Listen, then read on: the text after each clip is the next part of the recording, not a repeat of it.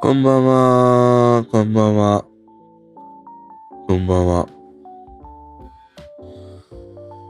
今日は晴れだね。たっちゃん、よかった。ほんとに。コロナからね、復帰して、今日は山村いつも通りの声を聞かせてね、くれて、本当にね、なんか安心したね。結構ね、心配してたんだよ。やっぱりコロナでさ、喉とかね、熱っていうこともあるから、うーん、なんか喉に影響出ないかなとかさ。まあ言うてもたっちゃんもいい年だからね。うん、なんか重篤化しないかなとかさ、気にかけてたんだけど、すげえ元気で、むしろいい休養になったっていう風にね、話しているぐらいで、うん、よかったなっていう風に思ったね。あんまり俺、自分自身の人生をこう振り返ると、すげえなんか、もうファンでファンでたまらないとか、なんか自分の身の回りの人のように、その親しく感じてね、その人がなんか病気になって入院したって言って、その心配したり、まあ、回復したっていう聞いて、よかったなっていうふうに思うことあるけど、いわゆるああいう芸能界とかさ、あの、そこまでなんか気になるっていうね、存在は、今まであんまいないんだよね。本当になんか上っ面だけ好きみたいなさ、そんな感じがあって、いや、寝ても覚めても考えるみたいなね、こととか、その人のことをすげえ想像してみるとかさ、あんまりそこまで、その芸能界の人に対してっていう思いはなかったんだけど、まあ、今回、あの、たっちゃんがね、うーん、なんかここ最近ずっと、あの、俺もね、配信をするようになってから、たっちゃんのね、人となりみたいなものを、こう、掘り下げていくとさ、あ、なんか魅力的な人だなっていうふうに思うようになって、うーん、まあ、たっちゃんのその、言葉であるとか、音楽であるとかさ、そういうルーツが知りたくなったりとかね、まあ、こんな風に割とその一人の人に興味を持つっていうことって、まあ、ほぼ初めてなんだよね。で、そんな状況の中でこうやってね、元気になった様子を聞くと、いや、本当になんか、自分の身の回りにいるさ、あの、親戚のおじちゃんなのか、まあ、親戚のあんちゃんなのか、そんな感じで、いや、本当良かったわっていう風にね、思ったりしたね。まあまずは本当良かった。思いがけず声援もできたようで、それも良かったなと思って、まああのライブとか、えー、延期に、ね、なった地域もあるようなんだけど、まあまた再度さ、あの仕切り直しでっていう風にも話してたりもしたから、回復したね、元気なたっちゃんの歌声を、むしろあれなんじゃない、休養がない時に歌っている声よりも休養後の声の方がさ、すげえ声も出てるかもしれないし、なんかある意味休養が取れて、ね、溜め込んだ力みたいなものを一気にさ、出してくれる、見せてくれるっていうこともあるから、ちょっとね、何、元気を蓄えた、そんななんか力のみなぎったようなさ、歌声が楽しめるかもしれないのでね。うん。まあ、たっちゃんのライブ、行ける人というのは、楽しんでほしいな、っていうふうに思うな。うん、まあよかった。で、今日はね、そうだな。昨日さ、宇多田ヒカルのなんかインスタライブの切り抜きを見てたのね。その、二十歳の女の子がじゅうねんまえに母親を亡くしてしまって、じゅうねん経った今、すごいね、その母親のことを思い出して辛いみたいなそういう悩み相談を宇多田ヒカルにしてきて、それに対してね、あの、彼女が答えているっていう、その切り抜き動画を見てたの。で、宇多田ヒカルも富士恵子のね、お母さんを、うーん、まあ、かなりね、うーん、しんどい亡くなり方で、亡くなってしまったからね、いろんな思うところはあるんだろうな、っていうふうに、思いながらね、それを見てたの。で、すげえなんか、うーん、自分なりの言葉ですげえ一生懸命にさ、その彼女に対して、宇多田ヒカルの考えを伝えようとしてるんだよね。それがすげえ伝わってくるんだよ。で、いろいろその言葉を選んだりもしてるし、まあ自分の、うーん、そのね、かつての経験とかも多分、重ね合わせてたりもするから、まあなんか言ってしまうと、その、なんか子供電話相談室のようなさ、縦板に水みたいな、ああいう感じで答えてないんだよ。本当に、その、ある意味こう、たどたどしい感じでね、答えていたの。でね、まあ、その話はその話ですげえ、まあいいな、というふうに思ったんでね。まあ結局そのじゅうねん経って、今更になってその母親のことを思い出すのが辛いから、相談してきた彼女は、そういう思いを断ち切りたいっていうね。でも宇多田ヒカルは、そういうものはまあ断ち切らないで、まあ一緒に、これからね、あの、そういう思いを抱きながら成長していけばいいんじゃないかっていうさ、そんなような話をしてたんだよ。その彼女へのアドバイスとしてね。でね、俺はそれを見てて、すごくいいなぁと思ったの。その何百万何千万に知られている、ああいうミュージシャンのね、彼女が、たった一人のために、あそこまで、ちゃんとね、その、向き合って、回答している様は、いいなと思ったの。それは彼女の姿勢もいいし、ああいうそのインスタライブっていう、今はさ、えー、ミュージシャンと、ファンをこう直結するようなね、ツールがあるから、そういうものができるっていうことでも、あってさ、あ、なんかこういうことで、そのこれからの時代というか、これからのミュージシャンというのは、ファンとの距離をより、こう近づいて、その関係性みたいなものをね、築いていくんだなっていうふうに思って、やっぱりさ、昭和のアイドルとかさ、まあ昭和のミュージシャンもそうなんだけども、あまりその一人の、人と向き合ってっていうのは、うん、まああったかもしれないとは思うんだ。あ、まああるとは思うんだよ。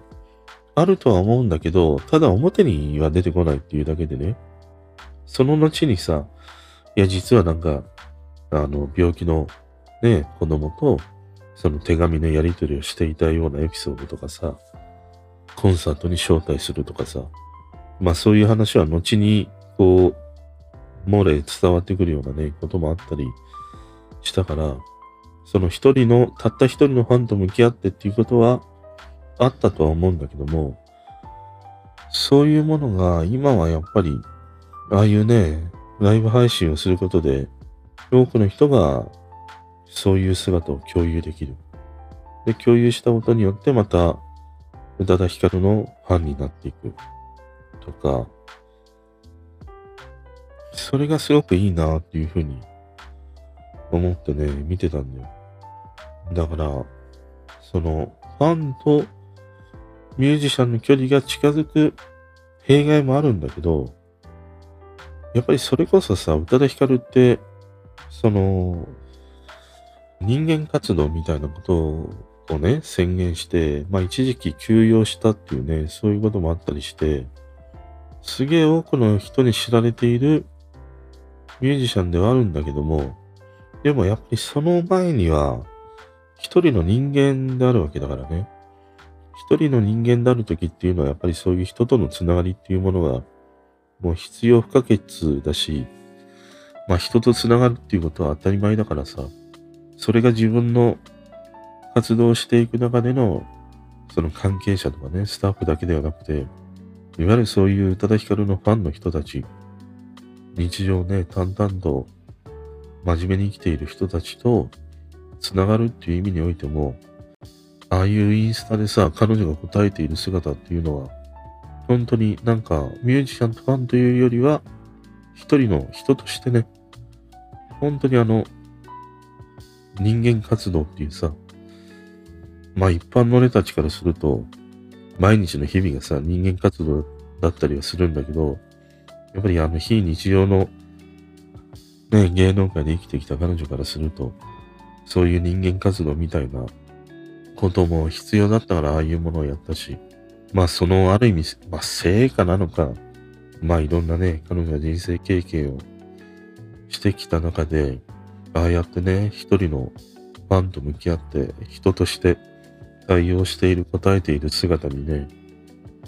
いやなんかね、いいなぁと思ったね。で、もう一つなんかそこで思ったのが、例えばさ、じゃあ美空ひばり、石原裕次郎、ああいうその昭和の大スターで、はちじゅうねんだいのアイドル、松田聖子や中森明菜、ああいう面々がさ、例えば今の時代に生きていて、こういう エスエヌエス を利用していたとしたら、どうなるんだろうなっていうふうに思ったんだよ。で、いわゆるあの昭和のアイドルやスターって、ものすごくプライベートがシークレットだったからこそ、様々なね、なんか伝説みたいなものがさ、語り継がれてたりもするし、で、まあ、ある意味作り話的なものもきっとあるんだろうね。話がどんどんどんどん大きくなっていってしまってさ。でもああいうそのプライベートがブラックボックスだった時代のアイドルやスターが今の時代に来て エスエヌエス をさ利用していたとしたらどういう話をするのかなっていうことをね、すんごい興味を持ったんだよ。で、しかもその今の時代にあるような様々な人間関係を構築しているようなその感性ではなくて、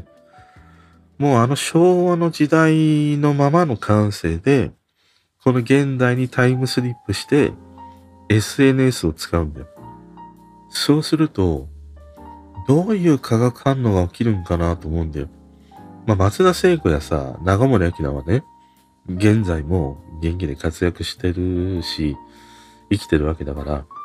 まあその、今の感覚に近いものはあるかもしれないけど、石原裕次郎とかさ、美空ひばりが亡くなった時にはさ、まだこんなにスマホとかもなかったわけだからね。どういうふうに、その、今回の宇多田ヒカルとファンのようなね、その、ファンの人たちとの関係性みたいなものをさ、築き上げていくのかなっていうのはね、ちょっと想像してみたくなるんだよね。でね、俺なんか思うのはやっぱりさ、ああいう風に、本当に大スターって言われるまでになる人は、だろうね。あの、人間関係のコミュニケーション能力というのかな。そういったものは、もう絶対的にさ、身につけてると思うんだよ。だから、現代に来たとしても、全く、例えばあの昭和の感性を持っていたとしても、破綻しないで、なんか柔軟に対応できるんじゃないかなっていうふうに思うんだよね。で、柔軟に対応しながらも、そこには美空ひばりや石原裕次郎のさ、あの昭和のね、大スターの感性や感覚みたいなものが、ね、混ざり合ったりもするだろうから、そのなんかね、ある意味今の時代にこう、大なたを振ってくれるようなね、そういう言葉が聞けるんじゃないかなっていうふうになんかこう期待してしまうんだよね。で、今ってさ、例えばね、あの、アッコにお任せとかも見ててもそうなんだけども、あの和田アキ子でさえさ、めちゃくちゃ言葉に気をつけてんじゃん。すんげえあの人ね、まあビビリだっていうふうに自分でも言ってるぐらいだからさ、すんげえあの人も長くね、芸能界で活躍し残ってきた人だからさ、やっぱりそのコミュニケーション能力っていうのは高い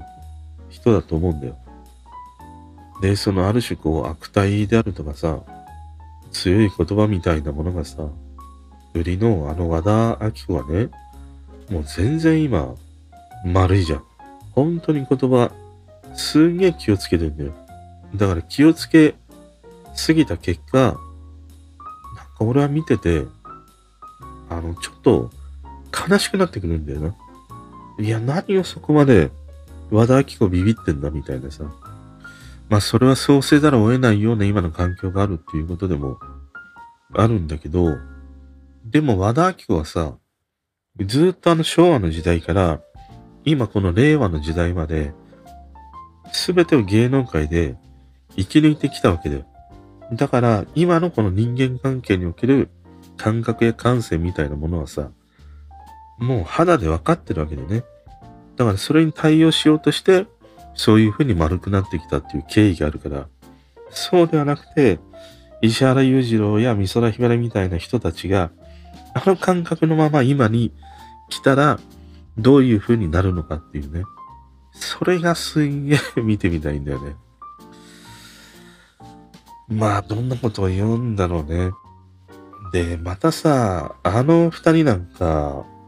俺、ほとんどプライベート知らないからね。せいぜい美空ひばりで知ってるのって、トンネルズを通して、いや、タカ乗り、あんまり調子乗りすぎんじゃないわよとかさ、お嬢ってね、呼んでるエピソードぐらいしか、まあ知らないしさ、石原裕次郎に至っては、それこそ全く知らないもんね。でも知らないんだけどさ、あの時代はあれだけね、色濃く飾ってきた、こういう二人なわけだから、いや、どんな話をするんかなっていう。それをすんごい想像してみたくね、なったりしたんだよね。で、宇多田ヒカルのそういうライブ配信みたいなものを見てたりすると、彼女もさ、すげえ英語で話すんだよ。で、英語で話している時の方が、ものすごくなんか自由に発言している感じなんだよね。まあその英語で何を言っていくかっていうのは俺わからんけれど、ただ表情を見てると、日本語で話している時と英語で話している時の表情が違うんだよ。それはまあ日本語と英語という言語が持つね、言葉に乗っかっている情報量の多さ、少なさみたいなものがあるから、まあそれで英語の場合はね、表情豊かにっていうことかもしれないんだけど、でも見ている限りはなんか英語で話している時の方がものすごくね、ストレスフリーで話してるなっていう感じもするからね。いやだから宇多田ヒカルがさ、ああいうふうに英語でね、ファンの人たちとコミュニケーションを取ってるのであれば、まあそういう意味では芸能界に限らないか。例えばさ、田中角栄とかさ、まあ政治で言うと角栄とか吉田茂とかさ、いや本当に今の日本をどういうふうに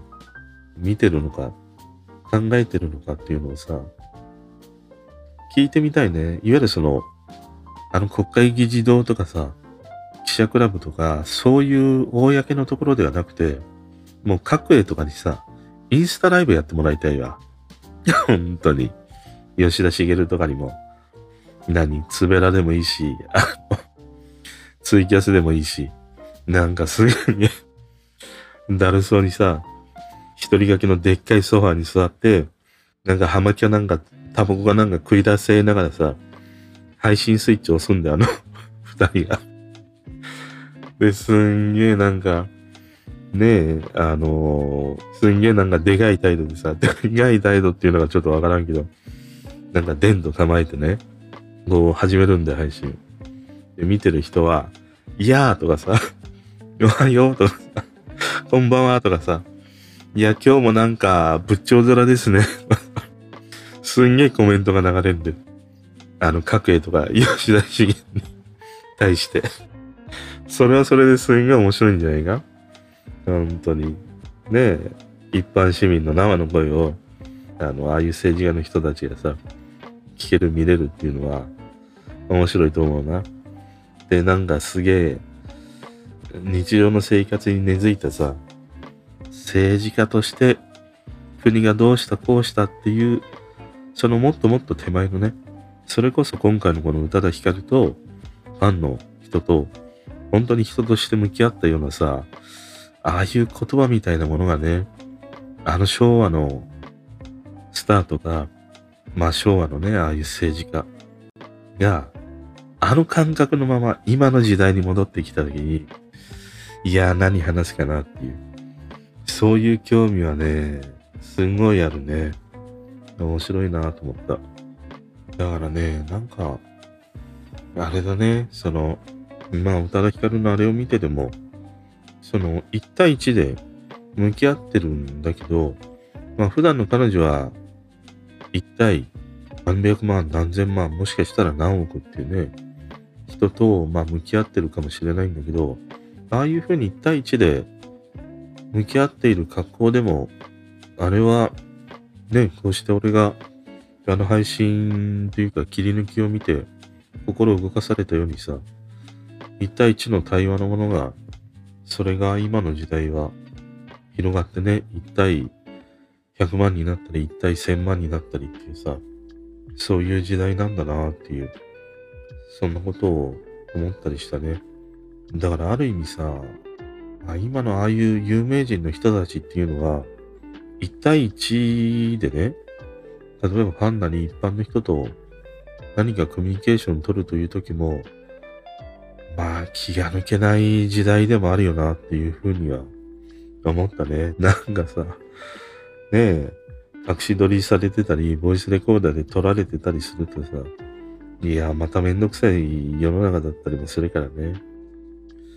まあそういう意味でやっぱり大変な時代でもあるよな。だからやっぱり和田アキ子とかね、すげえ角が取れてしまったのかなっていうことなんだろうな。ただまあそれにしても、ちょっとさ、想像してみると楽しくなってくるな。田中角栄とかさ、吉田茂とか、浜子とかすげえやりたいわ。浜子のライブ配信で、あの、ニコ生でやってほしいな。ニコ生匿名制だからさ、すんげえじゃん、誰が書いてるかわかんないからさ、もうあの喧嘩突状態で、いやー俺と喧嘩したやつ上がってこいやみたいな感じになるんじゃない、ハマコ。そしたらすんげえみんな一般の見てる人たちがすんげえ喧嘩突に上がってくると思うよ。めちゃくちゃ楽しそうだな、それはそれはそれでなんかいいね。やっぱりすげえ人間味があるというか、まあそのシークレットだったからこそ、たまに見せるね、その人間味みたいなものが、それがまたファンの人からするとさ、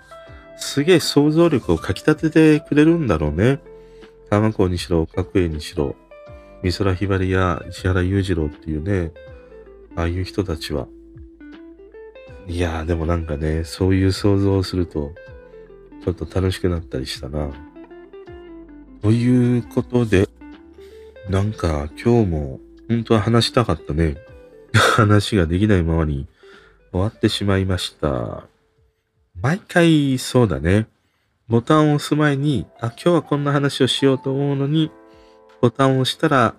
話そうと思っていたことが全くね、全然違う話になっていくというね、いつもの流れだったりしましたね。またちょっと今度話したいな、これは。あの、歌番組がね、なんで面白くないかっていうさ、それをね、ずっと考えてたんだけど、なんか自分の中で一つ、はっきりしたものがね、あったんで、その話をね、本当はしたいなと思ってたんだけど、その、その話をするともう日が暮れるから、もうすでに日は暮れてるんだけど、またそれはね、話したいなというふうに思うので、その時はまたぜひお付き合いくださいませ。またいつもだっていうのが出たら、このさ、よかったら何々してください系ってあるじゃん。よかったら見てくださいねとか、よかったら読んでくださいねっていう。このよかったらっていう言葉って、なんかさ、いや、嫌じゃないなんか嫌じゃないなんか嫌いなんだよね。よかったらって、一歩引き下がりながら、でもすげえ読んでほしいし、すげえ見てほしいわけじゃん。要は自分のその、承認欲求なのか欲望みたいなものを隠すための枕言葉なんだよ。よかったらっていうのは。本当は本人からしたら、良くないんだもん。もう絶対見てくれ、絶対聞いてくれ、絶対読んでくれっていうさ、思いなわけじゃん。その思いを、なんかね、ちょっと一歩下がって、ちょっと私送りがしいんですみたいな感じで、よかったら何々してくださいっていう、その、アピールの仕方って、なんかさ、ずるくねえか、それ。って思ったんですけど、何か思っちゃったんだもん。そんな風に。だったら、よかったらっていう言葉をさ、言わないで、いや、今度何々ね、作ったから、見てください。読んでください。聞いてくださいっていうさ、ことでいいんじゃないか？ねえ。だからさ、あの、よか、よかったら、ね、よかったら、この俺の配信を聞いてくれて、まあなんかお便りとかは、まあちょっと恥ずかしいなとかさ、そういうことがあるかもしんないけど、あの、なんかいろいろあるじゃん。いいとか悪いとか。押すボタンあるでしょ。もういいでも悪いでももうどっちでもいいから聞いたっていうことで、よかったらポチッとね押しておいてください。で、よかったらこのね方角ぬフォローしてください。よかったらでいいのでフォローしてくださいって、そうそういう使い方でしょ。つまりは本当にさ、嫌な感じだよ本当に。よかったらってさ、ということでね、今日はこの辺にしたいと思います。